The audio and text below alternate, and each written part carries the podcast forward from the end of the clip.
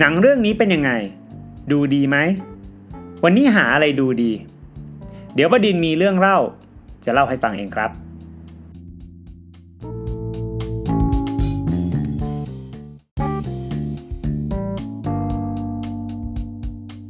จากที่โพสต์รีวิวเกี่ยวกับ Justice League ของคุณแซ็กสไนเดอร์ไปก่อนหน้านี้นะครับ ไม่กี่วันก่อนเจ้าตัวก็ได้มีการให้สัมภาษณ์กับ variety.com นะครับ ถึงภาคต่อไปของ Justice League ที่ ไม่น่าจะเกิดขึ้นได้แล้วเนาะเขาก็เลยเล่าเรื่องที่วางไว้ทั้งหมดให้ฟังนะครับเขาบอกว่าภาค 2 ของ Justice League เนี่ยก็คือจะเป็นการเดินทางมาโลกของ Darkseid เนาะก็เป้าหมายก็จะครอบครองโลกนะครับ และทีม Justice League ก็รวมตัวกันเพื่อต่อสู้กับ Darkseid แล้วก็ซูเปอร์แมนเนี่ยก็ได้ฝากโลอิสเลนไว้กับแบทแมนเพื่อให้การดูแลนะครับ แต่เหมือนแบบเล็กซ์ลูเทอร์เนี่ยได้บอกกับ Darkseid ว่า โลอิสเนี่ยคือจุดอ่อนของซูเปอร์แมนนะครับ ถ้าอยากจะให้ซูเปอร์แมนแปรพักตร์หรือเข้าร่วมเนี่ยก็ต้องกำจัดโลอิสเลนทิ้งซะเนี่ยประมาณนี้เนาะแล้วก็เป็นอย่างนั้นครับ Darkseid ก็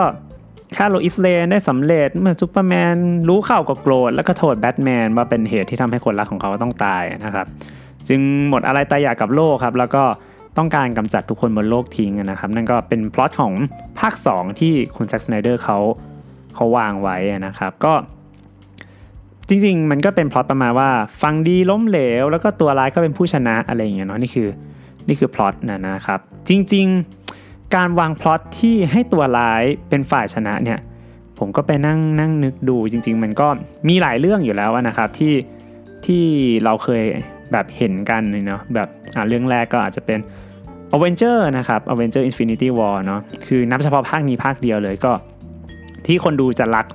ตัวละครทานอสในภาคนี้มากนะครับ ทั้งอุดมการและเป็นคนทำได้จริงด้วยนะครับ ที่ลบคนออกไปทั้งครึ่งจักรวาลนะครับ หรือจะเป็นเรื่อง Star Wars ครับ ทั้ง Revenge of the Sith นะครับที่เจไดล่มสลายจาก Order 66นะครับ แล้วก็เป็นการเป็นภาคกำเนิดของ Darth Vader ด้วยเนาะยังอยู่ที่จักรวาล Star Wars ครับ อย่างภาค5นะหรือ Empire Strikes Back นะครับ ก็ ที่หลักๆก็คือ Luke สู้กับ Darth Vader โดนฟันแขนขาดจะต้องหนีไปตั้งหลักแล้วก็กลับมาสู้ใหม่นะครับ หรือจะเป็น Lord of the Ring The Fellowship of the Ring เนาะอันนี้ก็จะเป็นภาคแรกของ Lord of the Ring นะครับ อันนี้ก็เป็นการล้มเหลวที่ใหญ่ประมาณหนึ่งเนาะเพราะว่า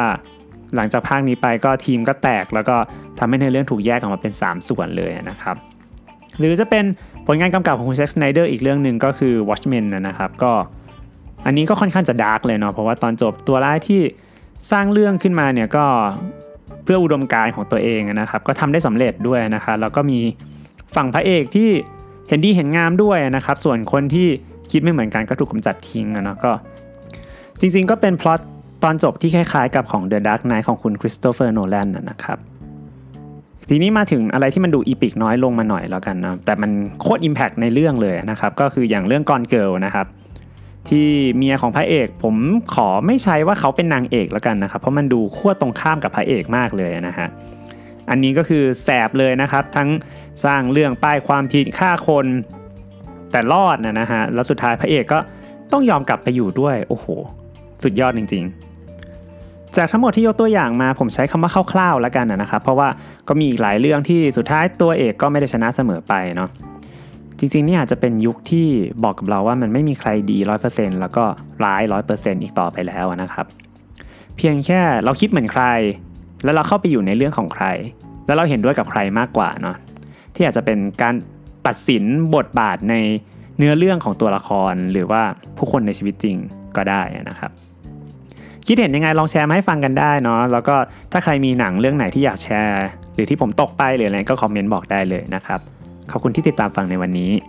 สวัสดีครับ